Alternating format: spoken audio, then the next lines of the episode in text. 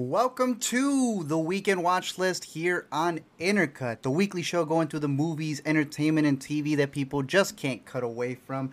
I'm your co host, Arturo Zurita, and joining me, if he chooses to accept this mission, of like a dozen movies a week. It's Zachary Shevich. This podcast will self destruct in, in, five seconds. How's it going, uh, man? It's been a couple I weeks. I was gonna say that we were now in 70 millimeter. If you just Ooh. scroll down to your settings, it's the feature only in some locations. You might need mm-hmm. a VPN for it, but you'll see a, a little grain come up on some of the stuff there. Just check your local listings. Make yeah. sure you're getting the right screening. You don't accidentally end up in a regular digital projection. You do not you know? want that. Uh, you yeah. also don't want the Krappenheimer thing effect happening mm. over here, so make sure you get mm. the full screen. Uh, but speaking of, there is so many movies that have been coming out uh, now that we're in the midst of July, and we've been out for a couple of weeks. We haven't mm-hmm. been without content. We've had massive, just breaking down everything that's been out for the last six, seven months uh, in terms of the best movies, the best TV with Amanda the Jedi. We had movie files on, and we talked with Elliot yeah. about the best movie stars over 40. I don't want to spoil who it was, but um, it, it, was someone who's still running the box office. I, I yeah. like I woke up in the middle of the night and I was like, who did we give it to again? Because it was such a close match towards the end. But I think we gave it to the right person. Yeah, any regrets from our, our best movie stars 50 and over bracket? I, I think my one regret is that we didn't put Mads Mikkelsen on it. That that's a good call. We totally should have he could have been in there instead of Ben Mendelsohn. What was that movie that he led? uh, uh, one of our favorite movies, the best foreign language uh, oh, contender. Well, yeah, I'm forgetting true, the name of it right now. The only thing yeah. that I would have said is I, I, think the approach that we really honed in with uh, halfway through, and it's one mm-hmm. thing that you and I have had in the back of our minds when we do those brackets, is the idea that we're coming at it as producers. A lot of right. people are like, "Oh, but I'm a fan of this person." Well, yeah.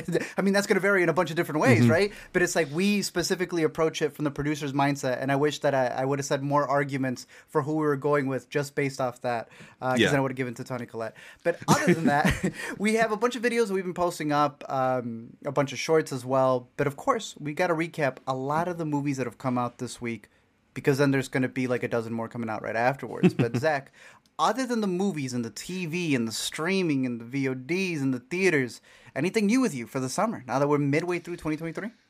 Not much, man. Just just getting outside. It's it's hot. I don't know if the the heat has really made its way to Chicago, but it's like that oppressive hot that I can't stay outside for too long in anymore. That dust y'all sent our way, it came back. Oh, yeah, it's we got a little bit of today too. It, the air quality not not in our favor right now. Yeah, we've also had tornadoes. I don't know if y'all get a lot of that, but, but not really. Uh, guys then we got a tor- tornado warning, which is like the closest we get around here. But yeah, we had the alarms going off. They said that they were going to change the Chicago Bears to the Chicago Tornadoes because they they they'd make more touchdowns than the Bears would. So that's been what we've been dealing over here in the Great Plains. But um, in terms of some of the big movies that are coming on the horizon, I know you're still going to be traveling. I'm going to be traveling. I'm going to be going like different coasts as well. Heading over to Seattle, which uh, I know has a, a massive mm. massive IMAX theater. You're lucky you got a close one near you, but yeah. uh, are you going to be going to any new theaters uh, anytime soon? You know, I, I uh, am going to be away from my home base in New York uh, and traveling to Virginia for Barbenheimer Day. So we're, we're seeking out stuff in the Arlington Wait. area. But I found a I found a 70 millimeter, but don't worry, I've got my my tickets for next week on the big IMAX 70 millimeter in Lincoln Square. I'm gonna see Oppenheimer in the best way imaginable. It'll just be my, my second screening of it. Gotcha. I mean, uh, we have our, our screening tomorrow uh, for the city here, but then I'm jealous. The, the, closest ones that we have are literally going to be sh- like Indianapolis. Mm-hmm. Uh, we we we Michigan. get in, we get into this situation sometimes just by virtue of uh, the press screenings we get sent, where like they tend to not decide these things until maybe like two weeks or so before the movie is released. Right. And meanwhile, like if you've made your summer plans months in advance, oh, that's you might have something booked on the same night as the Oppenheimer screening. That, yeah, that's completely irrelevant to them. You know what we need? We need a union, Zach. That's what we yeah. need because no yeah. one's here to defend that.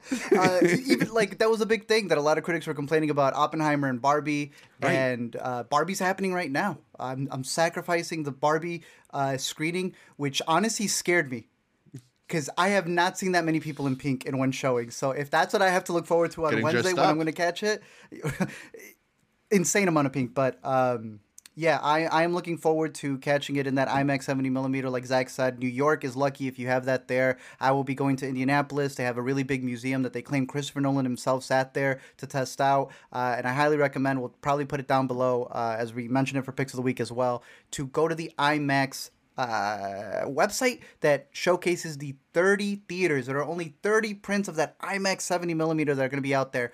I know The some people get 11 mile long by it. cut. It 600 pounds, right? Right. I've heard people get like dismayed by it. They they feel very like against it because Mm-hmm. it's like they're being told that it's the wrong format to watch it in. But personally, a like sometimes I'll, I'll travel somewhere and I don't know why there's a line, but I don't want to go back home not having been in that line and trying whatever it is out. I know it may seem foreign to a lot of people, but if you can, try it, experience it, and then later figure out what's so cool about it. We talk about it here on the show. We'll talk about it later when we see it.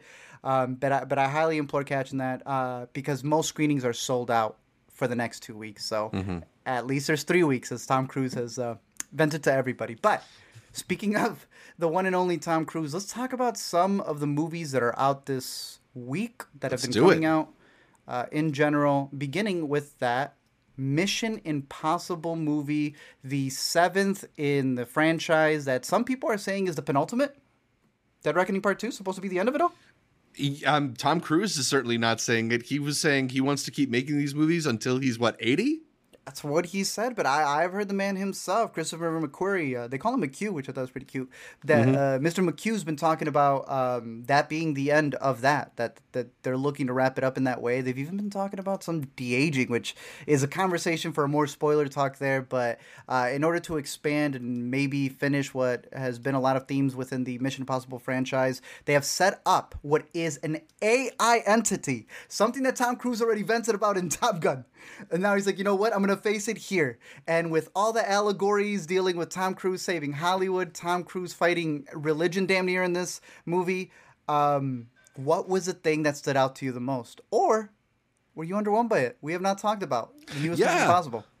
I think I came out on it a little bit uh, more excited than you because you got to see it ahead of me. So I, I, I, I heard your reaction, and we both enjoyed it for sure because Yep. you know we are fans of this type of filmmaking, this type of uh, big blockbuster action filmmaking where you can actually feel the the reality of it. You can see that this isn't all created uh, in post in computers and whatever. Tom Cruise and uh, the many stunt people who are involved in these things, they they put their bodies on the line. They figure out how to capture these things in ways that kind of do feel like you're on the edge of danger in a lot of ways. And there's there's something really exhilarating to see uh to seeing that kind of stunt work on on a big stage like this it's different than you know your john wicks which are so much about the fight choreography this is like got that sort of uh, almost like buster keaton-esque quality where there's things one, like yeah. crashing all around them uh I, I thought this was like what maybe the funniest mission impossible film there's a whole moment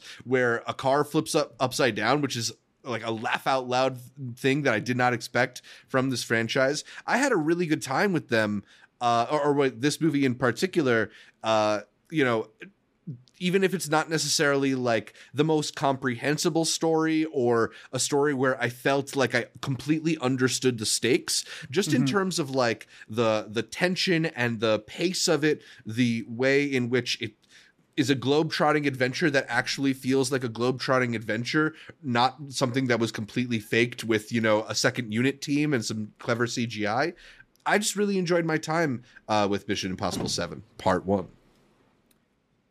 I was very skeptical going in or coming out of it the first time. I was like, oh, this is a lot goofier than I expected it to be. I also was coming at it from revisiting Fallout and Fallout. Be for real, Zach. Come on. That's the best one. It's the best one. And Yeah. I'm glad that so many people have been rewatching it uh, and just seeing like how leagues ahead of it they were with the, the practical effects and what they were doing there. And here, you know, it took my second viewing to really see that. Oh, he's he, he's having a good time. He's goofing Yeah. around with it. I think a lot of it is also going to rely on how part two comes into play because I have some Yeah. theories in terms of where they're going to take characters and uh, really how again they may wrap up the franchise. But I think the cast is fantastic. Uh, Hayley Atwell, as a Hollywood crush over here, she kills it in this movie. There has been kind of um, a series of parallels. You had mentioned it too, and I agree with you 100% because I thought the same thing when I came out. There are way too many set pieces in all of these blockbuster movies. Another big one, besides the stairs, how you said in your tweet, is the female character who kind of gets in the way, but almost kind of helps the main character, who's a brunette mm-hmm. and does all these crazy things. She's one of the best ones that we've got. Uh, yeah, I, I, I mean, it helps one... when you cast Hayley Atwell in that role and you allow her to do what she should be doing, not like mm-hmm. you know as she's been venting for some other franchises. Um, I thought the way that they were able to uh, have a lot of set pieces go up. Uh, you know, just picking up the angst and every single one. They talked about this one that happens at the Dubai airport I didn't realize it wasn't open. They opened it just for them. They were shooting in there uh, for the desert scene. They did it like right in the back of the airport as well. Um, obviously, the big stunt that everyone's been talking about is the train seat or the uh, the one that is him getting onto the train. But yeah. Personally, I think the stunt that follows that that does have a little CGI, mm-hmm. that's the standout. Yeah, I mean it's it that's the thing is like even though there is some CGI in it, they're able to give it a sense of reality. Like maybe because it's so like it takes place in a really understandable environment. One thing that I really love about that sequence is the way that it kind of keeps changing what's happening even as they keep sort of doing the same thing if that makes any sense. They go through different yeah. sections. Um it, it, they're just very good in this franchise at figuring out ways to up the ante and to put their people in to put Tom Cruise into this corner that feels, you know, pun intended, impossible to get out of, and to find a way out of it. Um, I, I, just think that they're really enjoyable. I think the the filmmaking is really uh, just kinetic and fun.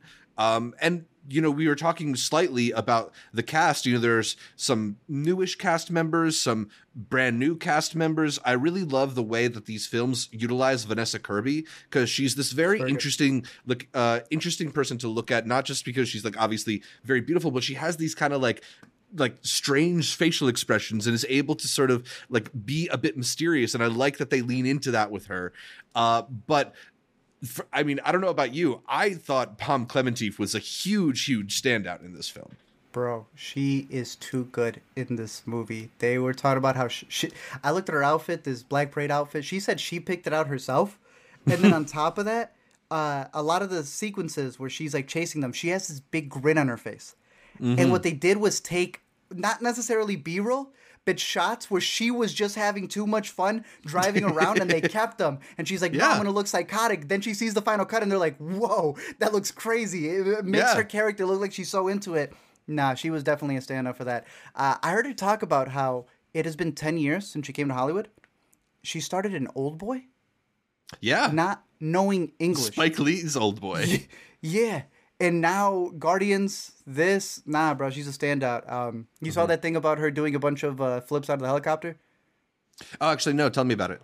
Uh, I guess she's been doing sixty. She's she's skydived sixty six times, and people are like, "Yeah, you're you're coming back. we, we're gonna see you do more stunts." So I, am excited For to sure. see what they're gonna do with her. I'm excited, like you said, with Vanessa Kirby, uh, rewatching the first one. Her mom's in the first one, so they've been taking hmm. their time building out the lore. Uh, her her mom as in the, the character yeah the character that she plays. And i'm like okay that's pretty interesting. Uh, i had also heard in interviews that another person that they brought back from the first movie had uh, a lot of his lines just done by him. And you can tell there's uh, what i will say about a lot of the performances in this movie is that it's all in the eyes of wincing so obviously Tom Cruise likes to do his uh, his little stares, but mm-hmm. even with this man, uh, Kittridge has this one scene that you see in the trailer where he's kind of telling Ethan like, you know, things aren't going to go well for you, and you could just see his eye, like they they haven't been taking their vitamins. Uh, mm-hmm. Eh, they everyone just stood out. Um, I also did you did like, like a, Shea Whigham? I love Shea Whigham in this movie. Shea Whigham did a fantastic job, dude. Mm-hmm. Um, and Tarzan, who was in um, Top Gun, he brought several people from Top Gun. Yeah, uh, yeah. Uh, shoot, what's his name? Um, even the um, dude who who played Warlock, he he's in one of the sequences when they're all gathered together. But uh, yeah, no, they just they all play off well each other, dude. They they do a fantastic job. I particularly like that in this movie, uh, they were able to do so many allusions to the first film. You know, mm. oh, sorry. By the way, that actor is Charles Parnell, uh, who is in both Top Gun Maverick and this. Um, re- really really commanding presence. But uh, like I like how in this film they bring back a lot of the Dutch angles that Brian De Palma was using in moments there. Uh, they brought back. Mm-hmm. The close-up sleight of hand magic that Ethan Hunt would do in the first film. that caught me off guard. Yeah, like even even just like you said, returning to Kittridge, they they do a lot of like connecting this back to the roots of the Mission Impossible franchise without making it like some kind of uh what do you call it retconned sequel thing. Yeah, you know, I'm curious because uh, without getting into too much spoilers, they really push this uh, little flashback sequence that you see with uh, Esai's character, the, the character Right. of Gabriel. I guess that's like, a bit of retconning for sure. it- it's not even that it's retconning; it's just adding something where if you rewatch the first one, like his whole team dies in the first one. I think that's all he needs. I think Right. I think a whole group dying is better to connect with his whole group maybe dying Mm-hmm. than having to add a love interest. But uh, again, I've been hearing this new tech that they want to push in terms of maybe doing some de aging, and they said that they had filmed some stuff and then kind of strayed away from it. But you do see it on Esai's character, so they they've kind of already worked something out there. But I'm again very curious to see how they're going to take it, how they're going to wrap it, and overall. I highly recommend watching Fallout because they have not been tapped since, in my opinion. But overall, uh, where where does it rank for you? And even more than that, I have to ask you. I don't know where where, where this came from. Mission Impossible Three or Mission Impossible Two? Yeah, I feel like every couple years the answer changes to that question. I'm, I'm not really sure why. That like suddenly everybody hates three again, or sorry, hates two again. Um, No, they But- hate three again. I'm seeing some hate for two. I I'm seeing the justified hate for two. That should always be. There. I mean, look, I'm going. I'm going three personally. Oh, if I'm okay, choosing yeah. between them, Same, yeah. No, I've been seeing a lot of hate for three. The the two has been justified. I like there was Yeah. this one uh, quote that someone had said. It's like, it's fun, it's great, but y'all are ignoring the other like hour and fifty minutes of that movie. I don't hate two. I don't hate any of these movies. yeah, I think Um, they're all fun. But it's been interesting to see people revisit them. I and, think uh, this is my least favorite of like the latter half. Right, like there's that that split Yeah. between three and four where it feels like the franchise kind of goes in a slightly uh, different direction. And of those films, I think this is my least favorite. But I, I really liked all those movies, so it's not really like a knock against this one. Yeah, I, I feel weird saying that, but that's that was exactly my point coming out of it, and you could definitely tell that it's uh, uh, Chris McQuarrie's you know addition to it and what he's been able to do with it, and I like it. I'm, I'm curious to see where they take it next. Do you miss the fact of uh, the the approach that they used to have of having a bunch of different directors, going from JJ, going from Woo, going from De Palma? Um, I do. I kind of like the sort of ability to give it a fresh set of eyes or, or kind of refresh it. But you know, McQuarrie has developed this really, really, we- really strong working partnership with Tom Cruise in the past few years, and I don't know, man. They're they're making good movies, so I don't really want to complain about making good movies. But I also think it'd Makes be sense. really cool to to bring in some interesting new voices. That said, like Mission Impossible was doing that before it became like a really common thing to do and now you know that's what marvel does is they just try to mm-hmm. find you know the interesting new director to bring in I don't know. So I, I, it it helps also have consistency, but it's been a Yeah. good run. That's really all that matters. Totally. Uh, so we both recommend it. I would say go out to a theater to watch it. I've heard good things about the Screen X uh, and the 4DX. I've said my thoughts on the IMAX over on LME, uh, but the Dolby is probably the best way to catch it. I think they really knock it out of the park with that one right there. nice So. Uh, next up, really quickly, is a movie that we have a whole review for that came out of South by. There's been a lot of Yeah. comedies out there. Joy Ride by Adele Lim, starring uh, a slew of what I consider some of the funniest people out right now because Mm-hmm. they've all been in different things. Sherry Cola is about to be in uh, one of my favorites. I, I think you also really liked it. Shortcomings, one Yeah. of one of my most quotables out of uh, Sundance. Uh, obviously, you have an Academy Award nominee, should have won, in Stephanie Hsu, who I keep forgetting. I, I'm, I'm I'm wrapping up um, Mrs. Maisel. I keep forgetting Yeah. she's in Mrs. Maisel. Like this cast is in everything. Uh, so And- but even more so than like they're in everything it, it's one of those movies where it feels like this they got all these people before they're not going to be able to afford to get all these people in a movie like this Exactly. And hey, I think they play off each other extremely well. I think we're in that era of raunchy comedies where it's kind of difficult to review comedies because when things get so raunchy, like I made a no way, uh, no hard feelings video. Mm-hmm. I liked it, but people either thought that I hated it or liked it, depending on what side they felt the move they were on for the movie. And it's like, ah, Right. you're getting to this point where it's like I don't know, policing jokes, ironically by the people who want jokes to be as free as they can be. makes no sense to me. Uh, Mm-hmm. Don't be a uh, you. You got me here. Don't be the critic. D- don't be uh, lights, camera, Jackson when you're coming into these R-rated comedies. Okay, they don't have to be for everybody. But Yeah. when they hit, they hit. Let loose. That's the point of these comedies here. Yeah, I mean, a lot of people are going to have like a lot of fun at this movie. There are a lot of like just ridiculous, in- insanely raunchy uh, moments in this film.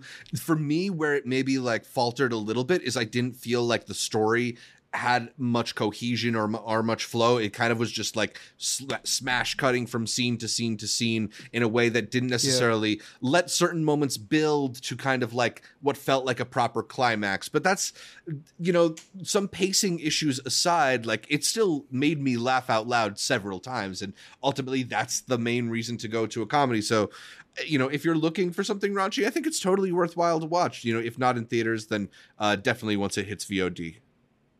For sure. Uh, and then one of the last ones that we have here is Insidious: The Red Door. It wrapped up what is supposed to be a uh, long-running trilogy with stuff in the middle for the Insidious franchise that brings together the family from the first movie, who you saw uh, kind of go into the further this other dimension where the ghosts live in order to retrieve their son. And then in the second one, the dad gets stuck in there, so now the son's got to go in there to go get the dad. Uh, and since then, they had some spin offs, uh, some kind of like sideways stories that they were telling with some of the other characters. And now your boy, Patrick Wilson, is doing his directorial debut, coming back to act. And then on top of that, he's got, he's got the closing song in the movie. I don't know if you heard about that. He sings I actually did not. over the credits. Oh man! Now I have to go metal see it in theaters. Now you have to go see it in, in theaters. On top of that, do you know who his wife is? Uh, Ju- I definitely knew this. Remind Succession. me. Oh, oh yeah. Uh, uh, Dagmara, right? Domination. Yeah. I did not know that, dude. Her Twitter's adorable. The way that she's been supporting him, I, yeah. I, go go go scroll through her stuff. It's been very interesting, uh, especially even some backstory that she's had for the finale of Succession uh, that I would recommend. But uh, she's been supporting her husband, who's been making surprise appearances for people who want to go see the new Insidious movie. And you know, I, I like the Insidious franchise. I think it's decent. Uh, I like what one and two do with each other. I think it was really cool to bring them back over here ten years later to be able to wrap up that story that I think it was needed. Is it the best horror movie? No, uh, it's not the scariest one. It uh, promises some scares from past ghouls being demons that uh, they don't fully deliver. But I, I like the story, right? I, I like what they were presenting and bringing this family back. And Yeah. if you saw the first two, I think it's able to close out uh, a lot of the themes that were going on with this family. It, it's definitely one of those franchises where you know it's a it's a fa- it's a domestic family drama first, kind of packaged within a horror movie. Right. Um, and and this one kind of lost it a little bit, but I think it still wraps it up well. I had heard that the original version of this film was a lot starker, a lot more of that family drama that you feel it sounds like you kind of connected to, and that mm-hmm. eventually they went in and did a lot of reshoots to add scares because they didn't think it was quite enough of a horror. Do you feel that the scares are kind of, you know, shoehorned in there in that way? I don't care for any of the scares in this movie. Yeah. Like none. Absolutely. There, there's nothing that happens in here uh, other than the one that you see in the trailer already, which is the uh, the the CAT scan one. Uh, Everything else, i it's irrelevant to me. It's more so this idea of like, how can you have trauma kind of be uh, a metaphor through a haunting that happened in your past and do you choose to suppress things or do you choose to kind of wear those things on your sleeve uh, I, I agree with pink sweets Y- you can tell he loves what he was doing Love ain't gonna make a great movie, but I appreciated the effort that he put in there. So for me, it is definitely one that you should wait uh, till you're at home. Uh, I'm working on a longer LME because I do think watching it after one and two, it it works a lot better. Even though you can definitely tell it's not the same director behind the camera. But hey, we'll see where he takes it from there. Yeah. Maybe his music career. Never know. Right. Maybe he can use the music for career to fund another one of these. Um, or actually, I don't think they need to. It made a whole lot of money at the box office. It I'm actually seeing now, though, uh, Patrick Wilson turned 50 two weeks ago. Should he have been on the actors 50 and over bracket? Uh, th- maybe for directors very soon. uh, perhaps, kind of, maybe. Um, Yeah. yeah, I don't think he would have gotten far. I don't know who you would have put him with. I know you kind of match him up sometimes. I, I think he would have Collette. been with the youngins. Yeah, it wouldn't have done well for him. But Yeah, uh, I feel like he's a. I feel like he's a guy who like, I kind of want him to be one of the biggest movie stars of that era. win, yeah. yeah, but like he, he- I don't know. It feels like he just sort of disappears a little bit and has fun, just sort of enjoying his life as like a a theater actor who occasionally dabbles in movies. I like Patrick Wilson. I, th- I think he's pretty chill and good for him. Uh, audiences seem to really liked it. I, I'm somewhere right in the middle between that and the splat that was the critics score. But uh, you were right. That came in at number one, beating Indiana Jones. We don't talk too much box office, but Mm-hmm. uh, did you hear the thing about Elemental before we break down all the stuff that's out right now? Yeah, because we we did talk can you the- miss it?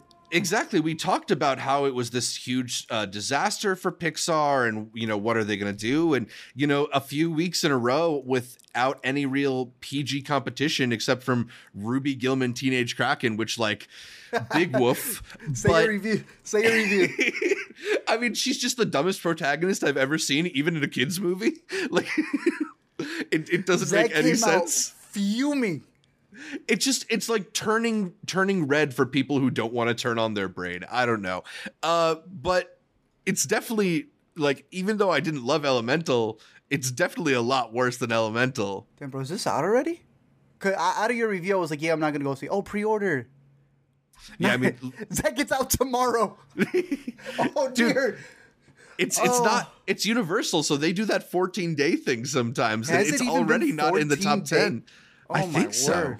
Sheesh. Well, yeah I took Zach. I read Zach's Letterboxd review and I was like, okay, got it. Not going to it. So, oh. Uh, but yeah, what do you think about Elemental working its way back into being like a financial success through through weeks in the top five because there's not really any other kids movie to knock it out. I think that we review movies and you and I don't review box office. Yeah. Because reviewing box office sometimes is like making fun of Fran Drescher for being overseas with Kim Kardashian. And then 20, not less than 24 hours later, calling her a hero because she, she did a strike. Things change in an instance. And I think we're in that era where when it comes to so many of these movies, uh, another one would be The Little Mermaid. I know there's a lot of, you know, debates that were happening when it came to that movie. It's top 5 worldwide. And it's crazy when you're looking at numbers. What is it like six, seven, eight, and nine? It's like you can't praise the latter half of the ten, and then not the other ones that are in the top five. Obviously, there's a difference when you have like a Super Mario Bros. movie, right? With with Right. what that cost and with the billion dollars that that made. Um, I think both you and I agree on these budgets being way too inflated, but we do pick and choose when a budget is too high or not. Fast Act should not have that. Right. Um, what's it called? Uh, Indiana Jones. if- Should not have to that. Should not have that. But then you know who else has that?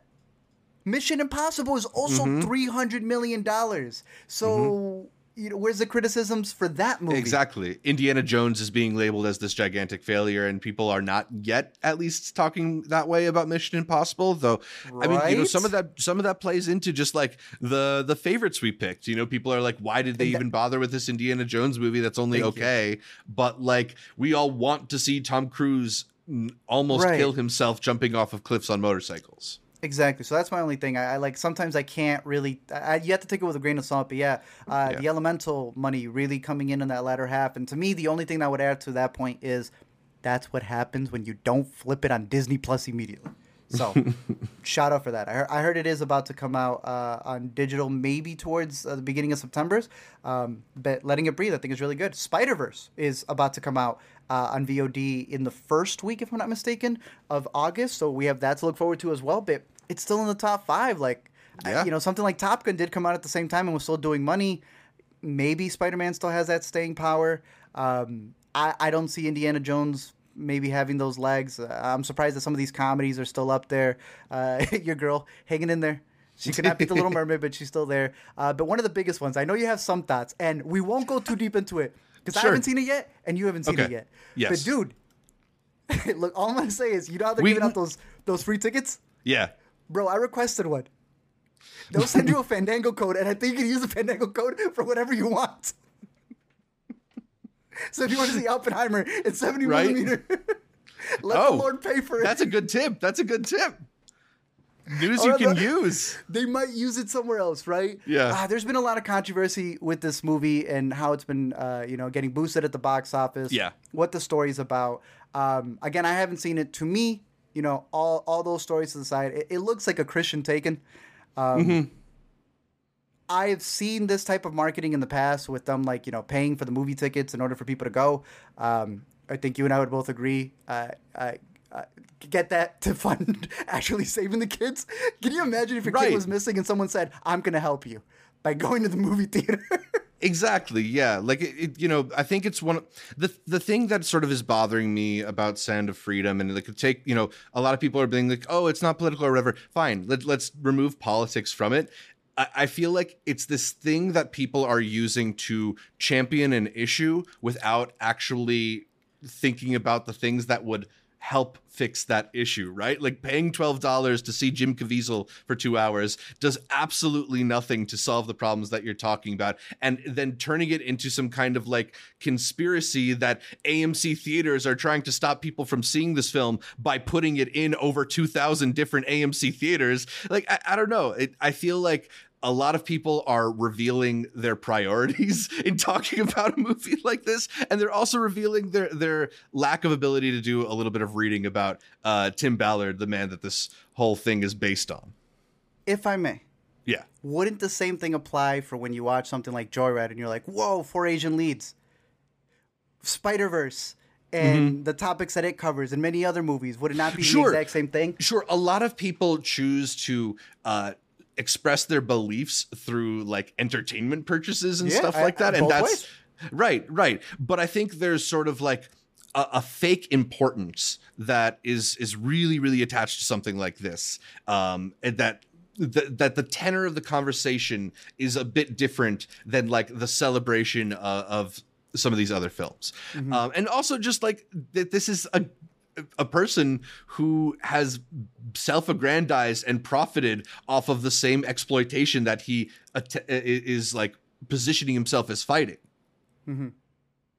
I like the Woman King though, and it turned out that all of that was fake. I like Flaming Hot, and that was fake. so I guess I got to give Sound of Freedom a, a chance. I don't want to say I'm excited to go see it, but I got a Fandango code that expires Yeah. in five days, so I I, will be going to go catch it. I think it's also a different thing to uh, adjust like ancient historical records or in, create a fake story about a nacho chip than it is about child trafficking. But that's that's a longer, longer discussion. The one thing I will say is we go to a lot of film Yeah. festivals and we cover dozens of uh, child trafficking, hu- just human trafficking in general. No one, e- bro, no one ever cares. I've had them Yeah. at the top of my list, right? Because I know the big thing right now is like if you don't like it, you're this, and if you do like it, you're this conspiracy. Yeah. It's like it, it has not become about the movie at that point. Um, and it's like unless it becomes a trending topic you you need to have this energy year round not just when it becomes you know every four years an issue uh, a lot of the movies you know that i'm mentioning that we cover at these film festivals uh, they happen to be you know kids who are taken overseas Ki- ki- a a lot of uh, like prayers for the stolen uh, there was one from chicago that we covered not too long ago called uh, noise there's a lot of these stories that also get into the heart without having to have a lot of that I, I won't even use the word propaganda, but just that display of of mellow being very melodramatic, right? Making Yeah. these people who the story is about kind of be the front and center, like they're Batman. Yeah. My man went from being Jesus to, to being a vigilante. Um, but in that, I- I, I do think that, uh, like you said, railing behind a movie and not railing behind the the actual movement, the cause, I think is a split difference. And it, to me, the only irony comes in is movies are movies. Like them, don't like them. I think they could be profound. I will be giving an honest review when I catch it uh, the next time we're together. But the same way that some people feel that things are too much about identity politics in one way, it could also be the same thing in the other way. And yeah, Yeah. ironically, it becomes uh, an inverse of itself, kind of like uh, what I was saying with No Hard Feelings. Bro, these people really hated my No Hard Feelings review, ironically becoming the puritanical people who didn't want to see No Hard Feelings. Oh, it is ridiculous. Uh, but Ruby Gillman out in VOD tomorrow for everybody to catch. We should be, we should make it. I, am waiting your that. review. I'm waiting for I, your, your review. I'm, I'm, gonna have to jump on that. Uh, in the meantime, I've been too busy watching actually good animations. And Nimona yeah. comes from a comic book artist. I, I believe it's a graphic novel. Uh, I have her like actual comic autobiography somewhere over here to the left of me. Um, I remember reading this book whenever it had come out. Okay. And I thought it was super enjoyable. I thought the characters, the artwork, the story, all of it was great. I remember they turned this into a movie. They were in, in production with it, and then it got shut down. And then it got revamped because you know I guess their their quota numbers kind of fell away for Netflix, and they brought it back after they complained about it, which should not have to be a process that needs to happen. But it is out now on Netflix. I thought it was a blast. I thought it was really fun. Uh, I love the animation, the style. Mm-hmm. It, it, it does everything that I think cartoons can do that you can't do with regular live action in making these over the top expressions uh, and hitting every emotion possible. And I also thought the voice acting was really great. Yeah. Um, and I remembered how much I really enjoyed the story from when I read it as a book. Definitely. I mean, it's so enjoyable and so beautifully animated. I, I really uh, love the style of it and the colors of it, particularly. You know, you just like Nimona being depicted in this particular shade of red that it ends up being like contrasted against most of the other tones in the film really makes her pop in a mm-hmm. way that that's cool kind of like you know maybe not fully like spider verse but has some uh hints of that influence for sure but there's just like a, a, cool attitude to this movie too like it's a it's a bit spunky it's a bit uh harder edged i was surprised to see that it's rated pg because it kind of feels like it it skirts it that edge it. of being appropriate for children like it's yes. definitely not for like a not for young children animated nah. movie but it's really really delightful chloe grace moretz i think in particular is giving like a really excellent vocal performance performance uh, as Nimona. Uh, but it's like those small details. It's one of those films, animated films particularly, where they've managed to fill lots of little moments with enjoyable things. I love like right before uh, Nimona and uh, Balth- uh, Balthazar. Is it? I, am forgetting uh, his first Ballister. Ballister. Riz. Um, yeah, Riz's character. Right before the two of them are about to like run somewhere, uh Nimona like hums a little something, and that thing that she hums ends up being the score of uh the scene that they're uh, about to go into. So it's like clean, just the, yeah, those little moments like that really elevate uh something like this and gives you lots of little things to enjoy and appreciate about it. Yep. I would highly recommend Nimona. Definitely catch it over on Netflix because the other stuff on, that's on Netflix is just alright. Uh, yeah. I don't know. I don't think Zach caught these next two, and he ain't really missing much. But Bird Box Barcelona is out. Barcelona. The spin-off to what is I what I consider the biggest Netflix movie, Bird Box. Like I remember when we covered that. Anybody who yeah. covered that movie back in the day. Got Can I ask you a that. question about that? Because like up? I agree with you. That was a huge, huge no, movie in the moment. I, I kind of feel like that movie has sort of disappeared from like the culture in a little bit. Like it was the biggest movie for months, and I never massive. see anybody discuss it anymore. You know what? It's like Avatar, Zach. You know, when people ask where is that in no the culture, cultural footprint, but it's in the DNA somehow, just in the background. We never forget about it. I do feel that's what the first Bird Box was, and yeah, I, I don't love that movie, but like it hit at the right time. It was right before a pandemic as well, and uh, I I think it's what they've kind of modeled everything afterwards, especially mm-hmm. here because the spinoff now is that people are still covering their eyes so they can't see this monster that kind of makes you take yourself out, but they're expanding it so that it's in other places. Uh, I don't think the cast is as strong. It's not a bad cast because you have uh, uh, Mario Casas, who has been in several Netflix movies. The one I would recommend the most is The Invisible Guest. I don't even know if it's on there anymore.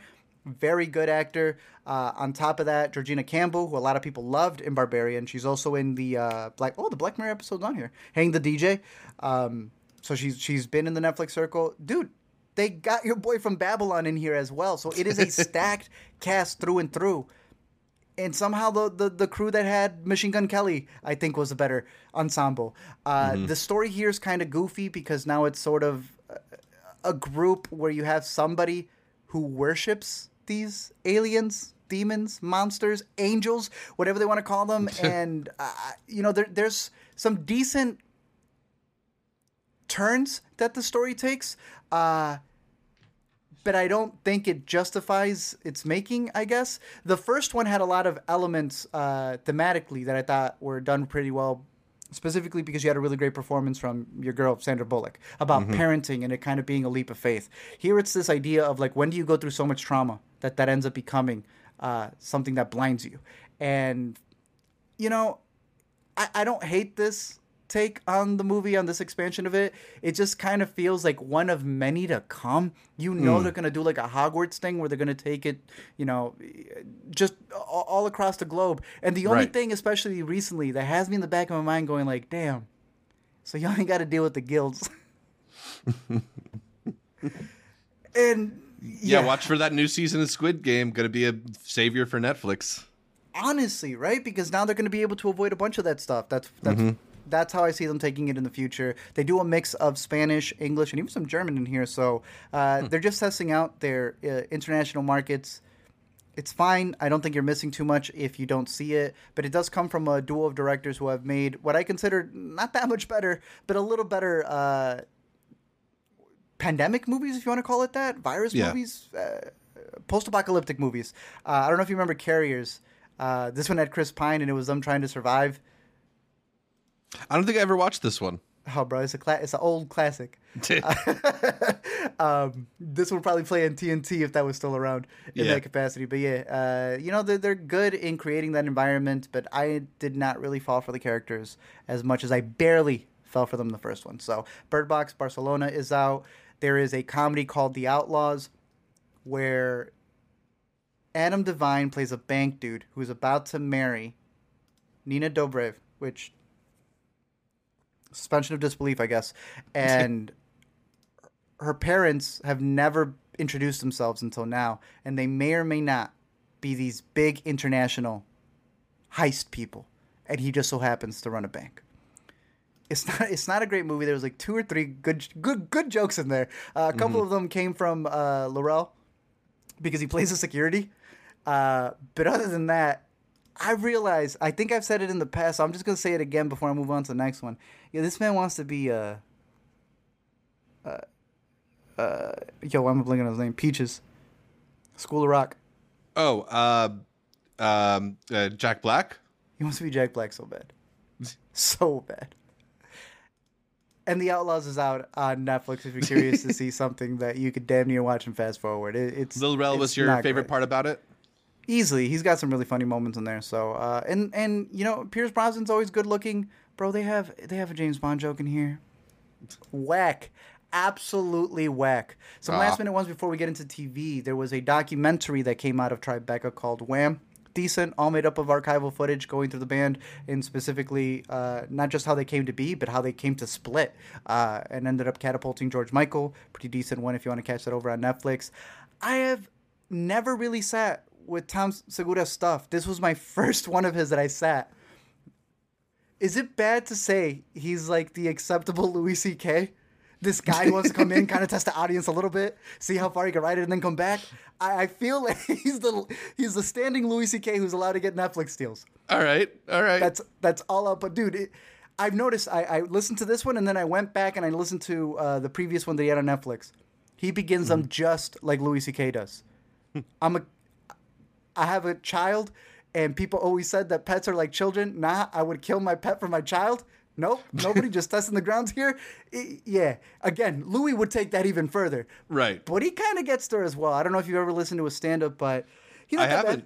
Some Cool. some decent stuff in there. So if you're curious in it, his new one was one of the first that I heard. Not too bad, not too shabby. Check that All out right. over on Netflix if you're interested in new comedy specials. But if you're interested in the most comedic one of them all, The Idol has wrapped. We've barely talked about it here. Amanda Yeah. and Zach talked about the first two episodes. I know Zach hasn't finished the last two, if I'm not mistaken. Yeah, I've caught the Uh, first three. No one finished the six because it never came out. But there is so much behind the scenes. I want to make an LME on it, uh, breaking it down, all the cringe, all the satire. Out of what you've seen, Zach, how do you feel? you know, it's funny because I do think there is there are elements of a good show like struggling to find their way to the surface. I think it's interesting to look at an overmanaged pop star and the like many voices that circle them and trying to pull her one way or another and the Yeah. like demanding nature of it. All those elements of it I found to be interesting. But then there's this like culty in alluring uh Weeknd predator weird sexual game going on. And it just does not sell any of that stuff at all. And i i don't know if it's just how cringy the writing is or like uh abel's inability to really sell the like dark and mysterious handsome alluring guy thing. Because like he just does he's not this enigmatic uh complex layered performer it's all very surface level and and you know Is the he supposed to be? And the, like if you if you want to take it that way as he has in interviews like they're not playing into that thing either. He he's either doing a poor job of being commanding and of being uh you know that kind of brooding guy or he's doing a good a, a poor job of communicating that he's not that guy and you're not supposed to think he's that guy. So i don't know if it is the performance or just the writing of it but that whole half of the show to me just becomes like ridiculous and laughable and, and just totally does not achieve what they're going after. I don't think it's great. I Yeah. have a love hate relationship with uh oh what's his name? Sam? Levinson, I was about to say Esmail for a second. He's still cleared. Uh Levinson. I think he is a cringy white boy, Nepo baby, who can make something as incredible as um, the first season of Euphoria. Right? Then he's made one of what I think is the cringiest, just one of the worst things out there in in terms of movies with uh damn Malcolm and Marie. Malcolm and Marie is just pure cringe. Uh, I still think Assassination Nation is worse than Malcolm and Marie. This feels like the edginess of what he thought he was doing with Assassination Nation. This feels like The Weeknd doing his version of Malcolm and Marie. But I find a lot of the criticisms uh, to kind of have already made up its mind, even though I feel like there's a lot of problems with the story that people have, right? Yeah, But wouldn't it have been the same story that Amy was gonna do? Like it's it's still the same joke, still the same punchline, just mm-hmm. with a different person telling it. So I feel like a lot of people are critiquing the premise that Amy was gonna do as well, and now everybody cares about Amy, but none of y'all saw the girlfriend experience. That's all I have to say about it. I, I'm not. I, I don't want to defend it because there is some cringe in this show. Yeah. But I think it's uh, Sam Levinson's poor attempt of trying to be, um, what's his name, Paul Verhoeven. I Right, think a lot of this stuff. You know, it went viral that one bit where the Weeknd says carte blanche. All terribly, blanche. right? Carte blanche. I, I knew immediately, yeah, that's a joke. And Yeah. I guess it's like, why were people treating it like a drama? There was someone who came in and went, you know, what if we treated this Yeah, like a, a it's a silly toxic show. mask? It's a silly show. And I, and I guess like this, like the show, but the elements of it that were already going to be there for Amy's show as well were kind of I don't know. I, I I think he's Yeah. he's supposed to be a joke. I think they're all supposed to be a joke. I think that uh, Lily's performance is pretty decent. I think the music, I think the way it looks is fantastic. But I don't think like no hard feelings. I don't think they're supposed to be good people.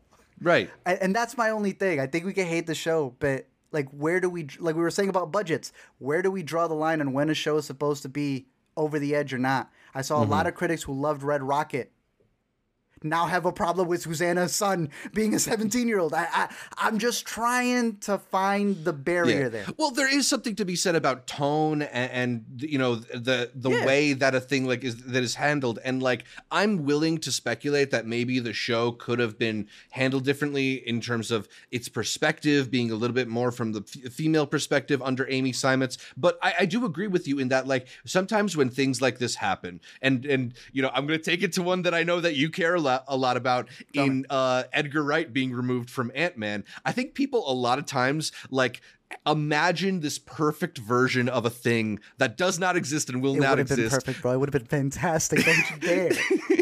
I like Edgar Wright too, and you know what? I like Amy Seimetz, but like we don't know, we don't see what it was. Thank you. so- That's it. yeah. Right? We don't know what it was. Do I find it insane that she filmed 80% of it? Yes. Yes, I do. I think that's ridiculous. I would love to release the Seimetz cut. I would love to freaking see that. But I Mm-hmm. Also think that the cast that you have here is incredible. Uh, besides the Weeknd, he sucks. Like I could, I, I think people don't know how to like find a middle ground. But Lily's decent. Uh, Jane Yeah. Adams is really good in this. Rachel Mm-hmm. Sennett would not take a project without not knowing what the tone would be. Da'Vine Joy Randolph, I've been seeing what she's got on the horizon. It's nothing but hits, bro, for her. The her the pair of her and Hank Azaria do crack me up on the show. we should murder him? Yeah, they needed more.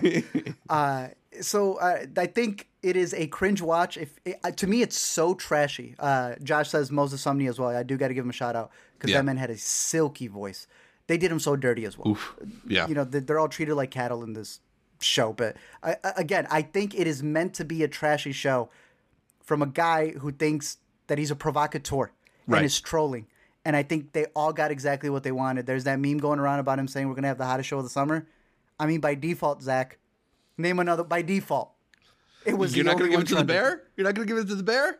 the bear wasn't trending every week like this was people are still complaining about this show the bear is the best show of the summer for sure Right. but after that there's only one that the people are going to vent about until the end of the year. Hell the bear's not on, on the strikes? Man they're, st- they're still getting hits out of this uh, the, the lady with the uh, this is what happens. When you don't have good writers you get the idol? That's funny. I look i have loved the content that has come out of it and uh, for that the idol season two coming to hbo they have not canceled it yet. We will see where that goes but zach watch the finale. Then we'll to come back and We talk to about it. we got to talk about it more at the end of the month. for sure once you watch the finale yes we'll have a lot to vent about Oh man. Okay, okay. I just think he's trolling. Uh, I I endorse it as a trashy sh- trashy show. Uh, one that I don't think is trashy, but is just fully goofy, is one that I know the Intercuties have loved and is finally wrapped. And one of the very shows, you know, this is a big compliment for me. Yeah. That the moment I got that notification from Apple, I was putting it on. I was putting it on TV.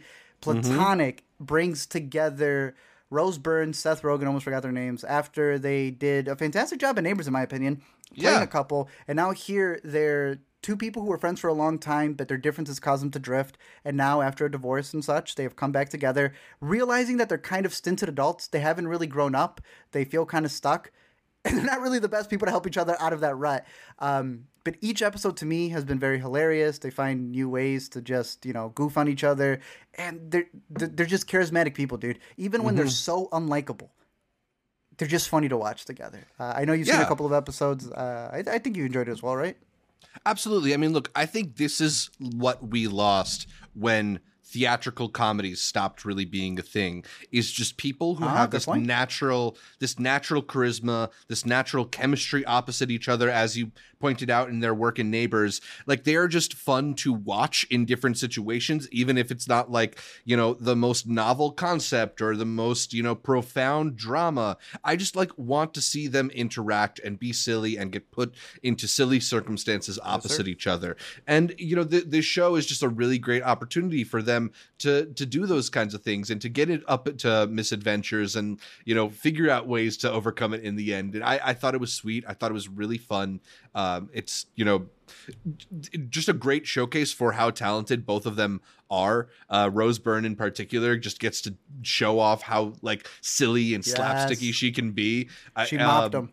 Yeah, She I don't know. If, I don't know if we talked about this in our uh, best TV episode or just in the discussion we had afterward. But the se- special skills moment is just my favorite, like two minutes of TV, maybe It's all so year. Dumb. Yes. It's so fun.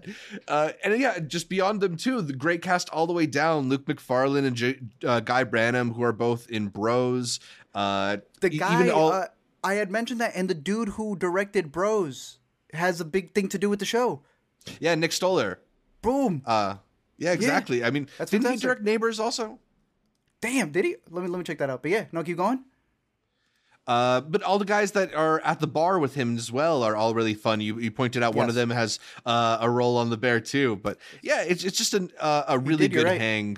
Uh, and yeah, there's a reason we both had it in our honorable mentions for best TV of the year so far. And Amanda, I think, had it on her list too. Hey, it's one of the very few that I can see. He did Friends from College, bro. I love that show. Yeah, Nick Stoller is really good, and we should Oh. that give him money to make more theatrical romantic comedies because he's kind of got that tone your- down. He did your movie. Yeah, that's my boy. I love Nick, Oh, Nick that's Stoller. your boy then. Yeah. Okay, all right then. Damn. Well, we highly recommend it. Platonic over on Apple TV. It has Yeah. wrapped. Uh, I still see the hyphen. I mean, they end it like perfectly, and I don't. I don't think it should continue. But damn, I wouldn't complain. You know, I wouldn't to complain see more either. of them hanging out. I always used to spell it plutonic. I, I, I think this show is like the thing that's going to help me remember that it's platonic, not plutonic. And it's not related to the god Pluto or plutonium. it's it's two friends. Well, we don't believe, believe in platonic relationships. Uh, Zach and I, we've been together for too long. I, I don't want him with anybody else. Yeah. Uh, but I do want him watching the new Steven Soderbergh uh, series, TV Yeah. miniseries called Full Circle. I thought it was going to be all six episodes, but they are releasing it weekly, and they dropped the first two that has all of these interweaving stories of kind of a murder that happened and and rituals in order to be able to take revenge. Have you caught any mm-hmm. of this, Zach? I haven't, but I'm absolutely going to because it's a new Steven Soderbergh project, and that Yeah. always piques my attention. But I do want to call attention to that it's not just Steven Soderbergh. This comes written by his frequent collaborator Ed Solomon, who, aside from writing No Sudden Move, which I think is like a highly underrated film. Uh, remember that heist film Soderbergh did a couple of years ago? Yeah, Um, with uh, the scroll. yeah, exactly. um, but Ed Solomon's the guy who wrote Men in Black, and he Yes, wrote sir. Now You. See Me, and uh, he's he's done a lot of really excellent stuff. So comes not just from a great writer, but a great uh, Super Mario director and the original Super and Mario Bill Bros. Ted. Damn. Yeah, yeah. Alrighty. So Ed Solomon, legend. Shout out to him, but I will say this: it is a little goofy sometimes. Okay. It- but it, but it's not crossing the territory where you're like, why would it, why would they write a character like that? You know, it's Hmm. not blaming the mistake on the writer. It, it's like, why are these characters so dumb? And and so far, I'm giving it the leeway because characters are allowed to be dumb. It's when they start, you know, just being more eh, inconvenience of the plot. Uh, or the story that uh, it kind of gets in the way. But right now, boy, they have been frustrating me. You'll have characters that are, you know, maybe responsible for a kidnapping that's happening, and just everything that they do seems counterintuitive for what it should be. Um, Zazie Beetz plays uh, like a detective in this. And she's like, I don't know, maybe like kind of asking her superior if like she can maybe get. What are we doing here, bro? There's just some there's just some in and outs of this show that I, I don't fully understand. But I, Yeah. I look, I, I watched the first two episodes back to back. I'm I'm gonna see it through. Um, is I'm just a little iffy on some of the characterizations here, but other than that, it's it's shot the way Soderbergh, you know, get gets right in there, especially because a lot of this takes place in New York, and there's like a whole tense sequence that happens in Washington Square Park. So uh, have this on your radar, Zach. I, Dope. I, I I'm hoping that it uh, wraps up very nicely, but I heard they got my man Jim Gaffigan eating a hot pocket in this show. stop. I think it's a burrito. But the first thing I yelled out is, I swear, if we keep having these comedians just bring their sketches onto the big screen, I can't handle it anymore. Yeah, I'm pretty sure it's a burrito. But to you and me, yeah, well, I'm to Uh, It's call a it a Hot Pocket. pocket. It's a hot pocket. Uh, another HBO one, or Max one, uh, My Adventures The one to watch. It is uh, pretty decent in terms of like a brand new retelling of your basic Superman story. Him coming into terms with who he is, him meeting uh, a really cute Lois Lane, a very funny, um, what's his name? Jimmy? Jimmy Olsen? Jimmy Olsen, yeah. And Them just trying to make it as, you know, interns in the Daily Planet while he's also kind of learning about his past. It's your standard story. I, I don't know what it has to do with Adult Swim because that's who's also like kind of co credited with it, but Yeah. really good voice acting from everyone involved. And I think the animation is nice and clean. Um, hasn't blown me away yet, but like if I had a kid, this is like, wow, this is exactly how I would want their introduction to Superman to be, you know? if if I haven't caught any of this yet, but I you know I saw some Superman cartoons when I was younger. Are there mm-hmm. any like discernible differences from like the cartoons we grew up with, or does this really feel like in spirit with those? I think it's in spirit. Like, I mean, unless you're saying that, you know, they did kind of change the characters around him a little bit, to me, that's mm-hmm. irrelevant. It's the exact same thing. I was, you know, because I saw the Adult Swim thing. I thought they were going to pull an Invincible. You know, like like started all nice, and then all of a sudden things were gonna get crazy. It hasn't gotten there yet. It's still very family friendly, and I think it's that spirit of it that people have been missing from Superman, and this got it. This this gets it, and some. So I'm very excited. I think uh, Quaid, he's been doing a fantastic job as the voice. Um, and the way that they've been uh, flashing back to him being as a kid and and now older, uh, I'm, I'm looking forward to see how they continue. So that Very is cool. my adventures with Superman. But before we get to our picks of the week, Zach, give a big shout out to all the inner cutie patrons who support us over on patreon.com.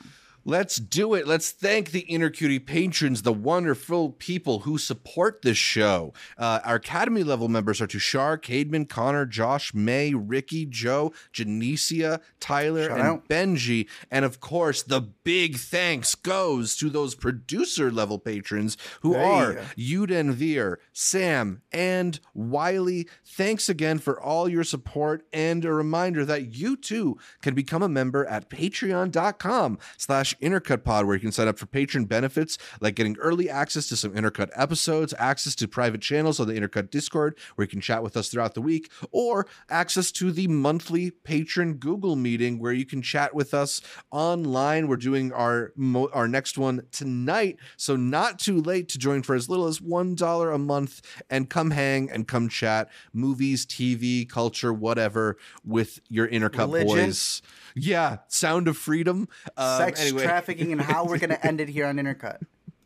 uh, so yeah, one dollar a month to join the the Tim Ballard fan club over on Patreon.com. Bro, I want to talk so much more about that movie because the conspiracies have been crazy. I, I actually think that's the funniest part. Yeah. Um, but let's talk about our picks for the week. Starting off Let's with do it. just you know some housekeeping because we have the biggest movies. Right as a strike happened, and none of them Oh, are going to be in more premieres. How does this happen, dude? Uh, we're gonna have to make an entire thing for the Emmys as well Mm-hmm. as the uh, the the, the strikes because I think it's gonna go hand in hand because that's one of the biggest things being affected. But right off the bat, there are going to be Barbie blowout screenings. I look, I don't understand why they call it blow. Uh, they're having one right now. Like I said, I'm here recording this, but I left a sea of pink as they were gathering for the Dolby. I've got my tickets for this early one though. They are probably all sold out. We did mention this before we went on our break on our last stream that you can catch it one day early in Dolby since they're all duking it out for the big formatted theaters. Um, and then obviously it comes out Thursday as it battles with Barbenheimer, which is my personal pick for the week. But you got some Barbs? Barb Did you? Well, I'm just ask, wondering if you're booking a Barbenheimer double screening or if you're going to separate them into two different nights. I got something better. Uh, I'm gonna have to make a uh, Barbenheimer LME release. That, that's what I've decided. I, I, I'm gonna have to do the two separate ones. Uh, right Nice. now, this is this is how my schedule's going. Tomorrow we have uh, Oppenheimer. I keep saying Oppenheimer. Oppenheimer. Oppenheimer. Oppie. Yes. Uh, Like the ops, yeah. Oppenheimer tomorrow. I was gonna travel all the way to Indianapolis to go watch it because they had a press screening. But instead, I'm going to watch a 70 millimeter at home not at home, but in Chicago. From there, I am then going to go to the Indianapolis Theater at Indiana State Museum in Indianapolis, Indiana. Catch one there. Then I'm going up to Michigan for their brand new Celebration Cinema Grand Rapids North IMAX screening, both which are going to be in 70 millimeter. We're going to put this up. I don't even know if I can edit it right now. I'm going to have to edit it afterwards. We're going to post this link right here because a lot of people have made it very confusing. And I'm not going to lie. I'm a nerd. We're nerds. We get it.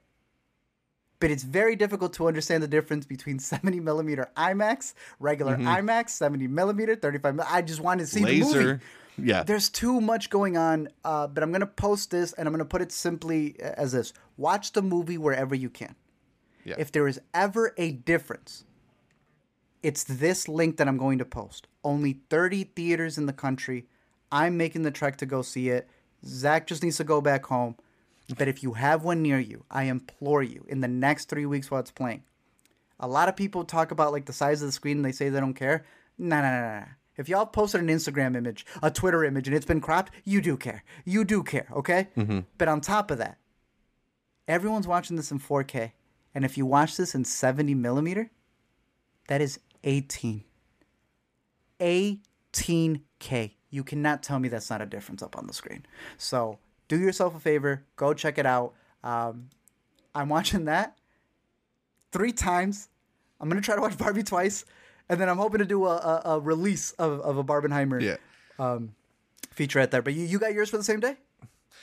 Uh, I got my first screening of them both for the f- same day, and then, like you said, I'm going to come back and see that beautiful 70 millimeter IMAX projection of Oppenheimer. Because, like, if there is a filmmaker out right now who you kind of want to give like the best the- theatrical experience possible, I mean, it's probably got to be Christopher Nolan or, or James Cameron. And you know, if I'm choosing between the two, I, I kind of want to go with the practical effects of Christopher Nolan. If I'm being Easily. real honest. This man said I he shot gotta- dialogue scenes. in IMAX, like, for, look at this. Like, Yeah. uh, someone had asked me, they were like, "What? But it's not even action. Aren't they just Right. talking?" I'm like, "Yeah, talking in one four three IMAX. Talking in 18K. I'm gonna take it. Yeah. Yeah. What, what I still me? got uh, 15 hours left in my Oppenheimer audiobook, so I gotta I gotta get through Get this by it. Thursday. I saw one YouTube video and I was like, "Yo, this movie's gonna be crazy." no, this movie's gonna be really good. Uh, I, Oh, I yeah. want to make a breakdown on the IMAX. We're gonna have a whole spoiler talk for the movie, for the IMAX, for Barbie, all of that coming up uh, after the weekend. But it, it's hey, this to me is the biggest biggest weekend in movies. Uh, and, and to think that you're still sitting on an Indiana Jones movie and and a Mission Impossible movie, which I I, I would want to see again in 4DX, and it's not even my favorite Mission Impossible. But I gotta watch Oppenheimer three times three hours. I gotta watch nine hours of Oppenheimer first before I put it back in. But in between. Yeah. I also have American Gladiators that is out Ooh, on okay. Hulu. Uh, I want to say you can get it without the ESPN subscription, but this actually comes from the boy, Benjamin Berman. Uh, I- if you remember, this is the guy who made one of The my favorite amazing documentaries. Jonathan. I love that documentary, and he takes that same approach here. I will say this: he is annoying. he like, I heard it for the for the Amazing Jonathan documentary, but boy, does he force himself into the narrative so many times. But then, damn it, does he come out with something special on the other end because of how obnoxious he gets with it? Um, this is such a good doc that Netflix made a bunk doc. This is the official documentary. And then Netflix immediately flipped that one that was on the top 10 for like a couple of days, the Yeah. unauthorized one. Do, do, do not watch that. Watch it if you just, I guess, want some extra coverage. This is the reason why Netflix made a copycat documentary. Right. This one's really good, and it ends on a banger. So, Catch This If You Can, it is in two parts over on Hulu as a part of their 30 for 30s, which I've always been a really big fan of. The American Gladiators documentary. Uh, on top of that, Afire is the newest one from Christian Petzold, who I absolutely adore. I think he makes really good movies. This is a story of a group of people who meet up kind of like at an Airbnb, a loft. It's not even a rental because one of them owns it, their parents own it, and there's a fire that's kind of approaching. But because of the wind, you know, it's kind of it's kind of over there for right now, and they're kind of dealing with a lot of internal uh, drama as the main character is trying to write a novel. Really good. Had a Tribeca premiere, if I'm not mistaken. Uh, Also played had a couple of other festivals. It's getting a limited release right now. I would uh, recommend it if you wanted something new. And Uh, would you com- how would you compare it to like Phoenix or Undine? Do they have like a, a similar kind of like I- don't know, like uh like underneath the surface fire burning, if that, that makes any sense? Yeah. Uh, so nothing's ever gonna touch Phoenix, ever. Um, I mean that this is- ending alone. yeah. To me, this is like superior. This, not, this one's way better than Undine, in my opinion. And I don't think Undine is a bad movie. Uh, I need to watch that one again to connect with it even more. But this one made me want to watch it. Uh, I don't want to say immediately afterwards, but to just see the characters and how they perceive certain things because they're all holding a lot of emotions within themselves. It's a soft movie but I like the ending. He, he almost hits you with like this crazy banger of an ending that you think, hey, is he gonna phoenix this in here? And he doesn't really, but maybe he did. I don't know. Gotta catch the movie. Um, it, it's it's uh, it's been one of my favorites uh, as of late. I will, I will say that. So Catch Afire if you have it playing near you. I think it's a definitely a good independent movie. Uh, And then wrapping it up with two series, The Horror of Dolores Roach, which is over on Amazon Prime. This feels like a sitcom that is rated R. This comes from a podcast that was on Spotify about this uh, woman who served jail time, comes out, and then starts working as a masseuse, ac- who accidentally kills people. And because she's working underneath an empanada shop, well, they come up with new flavors, Zach. I will leave it at that. Uh, it is not perfect, but there are some elements to it that that the parts where it feels too sitcom because uh, Justina, she's in uh, One Day at a Time. She's got this very like, you know, she's a good actress, but sometimes it's this very like sitcom delivery. Right. Because of how messed up, and that's what I'll give it. They they do some messed up things. I was not expecting it. It makes it feel even worse. It makes it feel Mm-hmm. wrong. So it, it's a total of eight episodes. There are some uh, surprise appearances, cameos towards the end of the series, and uh, we just wrapped it. And I, I, I would recommend it if you want something demented to watch. The Horror of Dolores Roach over on Amazon Prime. Uh, and then something funnier, which would be Survival of the Thickest, which is produced, I think, written, starring everything by Michelle Buteau. She's been like a, a really funny side character in a lot of things. Um, I really liked her in uh, I can't even find it in here. A movie she did for Netflix. It was literally just like a cameo that she had uh, with Gina Rodriguez. Oh, uh, Someone shoot. great. Yeah. Uh, she's been in Isn't It Romantic, Russian Doll. She's a standout to me every time I see her in, in in a show or a series. And here she's running it. She is uh like she's that's so Raven damn near. She's she's a a fashionista who's helping several people and and like each episode has her kind of with another client while her like friends are also kind of going through their own stuff it has made us crack, crack out loud uh, a lot of times and uh, i would put it on your radar if you want another funny show we finished platonic went directly straight into this. Platonic still just a little funnier but this is a little raunchier. And hey 2023 thank you for bringing back the raunch. So uh, put this one on your radar if you wanted something Nice. funny over on netflix. But zach tell me what you got. Well, you talked about a new Soderbergh series earlier, but it's not the only new Soderbergh series. Steven surprise dropped a show called Command Z on his website extension765.com.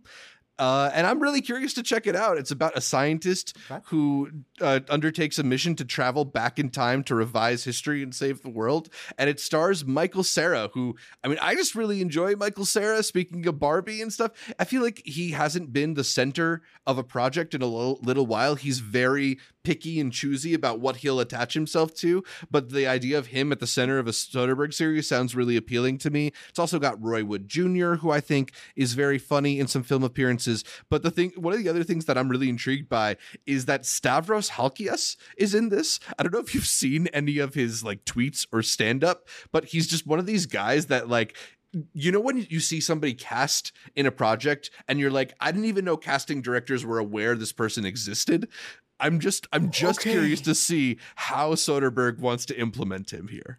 That okay i saw this guy be talked about with the still of him in a soderbergh project and Yeah. i literally went he wasn't in full circle. Yeah it's because there's a whole other soderbergh project out there. Whoa okay. You're gonna have to send me some of his tweets. I, I don't know this guy like that but interesting. Okay. Yeah so i'm, I'm definitely curious about um, command z whatever's going on there uh, but speaking with t- sti- sticking with TV, let's talk about Minx, which was canceled on Max tragically and then triumphantly resurrected by Starz. We all love Starz. We've never said anything bad about Starz. Never love it. and uh, it's going to be the home of Minx season two, starting on Thursday, I believe it is. So crazy? the yeah, uh, the Jake Johnson led show about a uh, a women's magazine or what? erotic magazine yeah Yeah, there we go. A, a, an erotic magazine designed for women, uh, and also just sort of like feminism in the 1970s, the clashing of those elements. I, I think it's a really fun show. Ophelia Lovibond, who plays Joyce, the the lead on the show, is really great on it. I, I just really enjoy the way the show handles um, discussions of idealism versus the realities of capitalism and how those things kind of come to a head in different situations. It's funny, it's breezy, it's well acted. I'm hoping that uh, it can stick around for a little bit on Starz. uh, it reminds me a lot of glow obviously they're different but Yeah. kind of had that same energy and yeah hopefully it, it continues It's i'm glad they found another comparison. home Definitely. Have you seen anything about quarterback no, over bro, on tell Netflix? Me, dude, no, it's it was number one, and I, I knew about it because it's like cover, covering them. But is it good? Yeah. Well, I haven't you really never know with these sometimes. I haven't seen stuff other than the Patrick Mahomes stuff, but the Patrick Mahomes stuff is really, really cool. Uh, this is a show that is sort of bringing you on, like, sort of into the huddle if you if you were willing to accept that idiom. And uh behind the scenes of like what it's like being an NFL quarterback and from the moment to moments of it. And I just think it's it's got this really incredible access. Uh you have in in one episode Patrick Mahomes walking uh, walking you through his thoughts as he rolls his ankle in the middle of a playoff game and them str- uh, struggling to figure out like how to accommodate for that. And I don't know, I just love these uh, these shows that have really popped up. I feel like in the wake of stuff like um, All or Nothing or Sunderland Till I Die or F1 Drive to Survive that are are giving you a c- cinematic and an intense look behind the scenes of these professional sports. Um, so I'm excited to dive deeper into the show. I don't know if you've seen any clips from it at all or, or just heard about it. Nothing. I had had it on my radar for what was coming out uh, for the week, and I'm like, oh, okay, it's like the the Dallas what the Dallas Cowboys did, but it uh, for Right. HBO, but it seemed like they were specifically focusing on people. So uh, I'm very I mean, curious. I I put the trailer on, and and Caitlin, who does not care about football, was even absorbed by it because it's just got this like edge of your seat quality to it. So yeah, uh, it, look- I, I would it check- looks like it's getting good it reviews. All right, Absolutely. definitely. We'll bump that up. Uh, quick mention for Asteroid City because we've Yeah, been mentioning it a lot on the show. But man, two weeks and done. It is already out on VOD. People were saying it wasn't going to come out, and I'm like, bro, y- y- it, that, It's right there. It's not universal, but yeah, that's what happens nowadays. You know this man. uh, let me see if I can find him. Uh, Oh, the one you quote tweeted, Sident. No, no, no, not that. Yeah, that was, okay, I was just okay. disappointed because I think he makes really great content, and I'm like, come Yeah, yeah, on, yeah. bro, I don't like that. Yeah, yeah, that's separate. Uh, but no, acting wise, uh, not pianist. Um, Glass Onion, bad guy, Fight Club. I Edward Norton. Edward oh yeah, Norton that he said he said he got paid four thousand two hundred dollars to act in this movie. Well, yeah, when you wonder why you'll never be able to make a Wes Anderson movie, maybe that's one of the many reasons. Yeah, yeah. I definitely couldn't convince Edward Norton to do anything for four thousand. Wow, yeah, that man said he was losing money when it came to it, but uh, yeah, well, we still got to talk about this one. Uh, I'm going up to bat. I'm gonna rewatch Asteroid City now that it's out, and I'm gonna rewatch what, what's the one that y'all hate, Despise, French Dispatch. uh, and I'm gonna fight for French Dispatch, and I'm gonna It's good. I'm gonna give my uh my uh I don't know my judgment. Dissertation. yeah, something like that. Jeffrey Wright's really good in that movie. He's also Jeffrey good in really, this one. yeah, he's really Wright. good in both of them. More, Jeffrey he should be in more Wes. Anderson movies. He should be. All right, and we'll give one last shout out to Theater Camp. What? What am I doing? Day and date? I thought there was a week. Maybe it is a week in advance Oh. that it's going to be in theaters. I could be. Let, us check right now. I'm going to Hulu.com because very soon Theater Camp gonna- is going to be. Everybody get some popcorn. Um, yeah, no, Theater Camp. It is uh coming out very soon to Hulu, and I think it uh very excitingly was in theaters and had the best uh per theater gross for is it Focus Features a Focus Features film since Jojo Rabbit. So there's definitely a hunger for favorite. for this movie. Um, but yeah, I mean, I look, I think there's a certain type of audience who either has been to these types of theater camps or like is intimately aware with the type of person who would go to these type of theater camps arts camps. And to those people this movie is going to be hysterical because you'll recognize so many uh character traits so many like little nuances and and like types of personalities and types of drama that uh mattered so much when you were a young creative hoping to build a life in the arts and just seems so silly in this context it's got uh my favorite performance ever from ben, ben platt It's- yeah, I mean, where's he better than this? Uh, Molly Gordon, hysterical in this. Jimmy Tatro, very, very funny in this. But it's Always no, it's it's Noah Galvin who actually steals Okay. the show here. Yeah. Robbed it. Robbed all of them in the fourth Yeah. quarter. I mean, you were a big fan of theater camp as well. We we talked about this way back when we were at uh, Sundance. yeah, no, this is fantastic. Like Zach said, if you knew these people and you despise them, maybe stay away from the movie. But I also think that it it finds itself, you know, it, it's introspective enough for you to be able to laugh alongside with them. So even if every joke doesn't hit for you because you're not that close to it, I think there's still a good enough ratio in there, and the characters are really funny, and it has this energy to it because one of the things they described at Sundance was that it is an improv, like the whole thing is improv. The Yeah. editing was the biggest pain because it was just them going in every direction, and the magic they were able to do to bring it in, I think, is why it makes a lot of the moments really funny because they're all sporadic. Yeah, you can definitely tell that like this is a film that was like assembled because the story really is piecemeal. The uh, title cards are doing a lot of the bridging scenes, Yeah. but ultimately that's not the stuff that you care about in these types of Christopher Guest inspired comedies. You'd want like very funny people to embody very funny characters and give funny line deliveries. And and this is, movie is full of stuff like that. So What was that thing where you used to fill in the adjective? In Mad verb? Libs? Mad Libs. This is theater camp Mad Libs. Mad Libs. I like and it's that. pretty funny. so yeah, uh, those are our picks for the week. Uh, going through them again, I guess you still get a couple of days to catch Zach's final pick in theaters before it comes out on Hulu, and it's actually Searchlight. Yeah. Oh, it's it was the uh, highest per screen average for a Searchlight film. But yeah, uh, check out Theater Camp in theaters if you can. If not, it's going to be on Hulu very soon.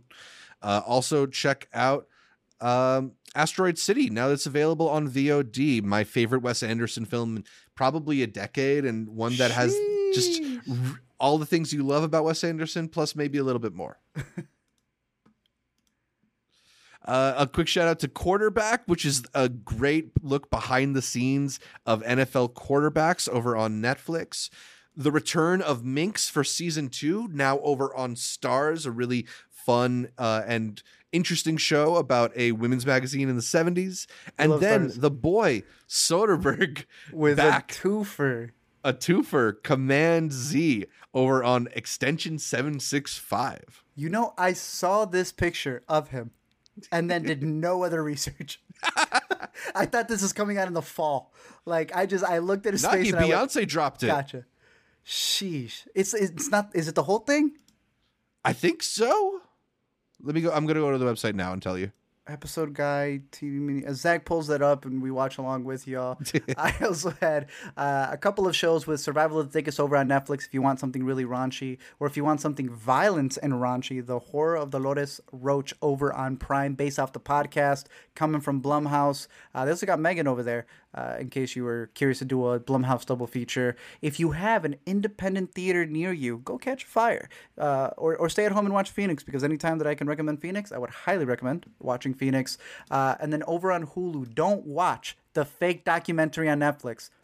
Go to the real one, the 30 for 30, the American Gladiators documentary. It goes deep into seeking out these people uh, who created this legacy that to this day is still being mimicked.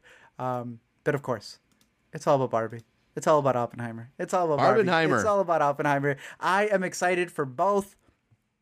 I'm just excited for both. I, I think we win. Yeah, We win. Exactly. That's all that matters. Who, whichever one wins at the box office, we win for getting to see them both. Who do you got though? Well, just in terms of box office, I, I- I've saved a couple of bookmarks of people going, "Y'all are delusional if you think Barbie's going to make more than Mission Impossible." After the blowout screenings alone, it sounds like it's beating the five days of Mission Impossible. Again, we- we've been talking a lot in this podcast that a lot of people live in a different reality.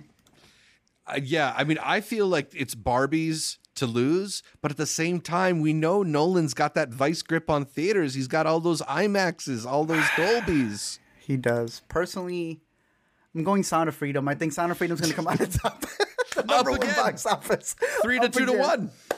Other than that, uh, let us know your thoughts down below in the comment section on what you're curious for. That is all for this week's show. But Zach, let them know where they can find your thoughts as soon as you come out. He's gonna leave with that with the 70 millimeter reel. I heard they're giving some out. I, I hope you got one in Virginia.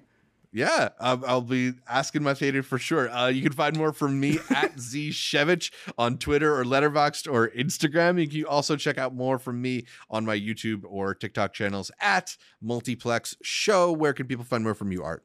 You can find me at LME Movies on all social medias. I just started Threads. I'm thinking of deleting Threads. Yeah. I cannot delete Threads though. So other than that, you can find us at Intercut I just got a Blue Sky invite code. I'm, I'm swimming in social Is- media now. Is something like is that even worth it? I don't know. Probably not. You know, the best one is here on YouTube.com. Yeah. A reminder that you can listen to every episode of the Intercut Podcast on iTunes, Anchor, Spotify, whatever you like to listen to. But here on YouTube.com is where we have the live chat, is where we're streaming it first. And it's where we've been since, you know, Zach and I met each other back when Christopher Nolan was not releasing everything in IMAX. And now, now this new one is going to be completely like that. Uh, you can catch every episode of the Intercut Podcast and the Weekend Must Watch here every Monday as we get back into it, uh, especially with August. A big shout out to all the Intercuties who listen live, all the patrons, and all the iTunes listeners. We appreciate everyone who's left us some five star reviews because the more that Yeah. we get, we have that goal 255 star reviews? 255. Uh, I'm building it up now. Ooh, okay, we- 255 5. Yeah. So what are we going to do? Dress up as Barbie and Oppenheimer or something? Or I'll be the film reel. You can be Ken. Sounds good. Uh, don't forget to leave us a comment, drop a like, follow the socials over at Intercut Pod, and until next time, let us know which one you're watching first, Barbie, Barbie or Oppenheimer. I'm going to Cobweb. Sound of Freedom.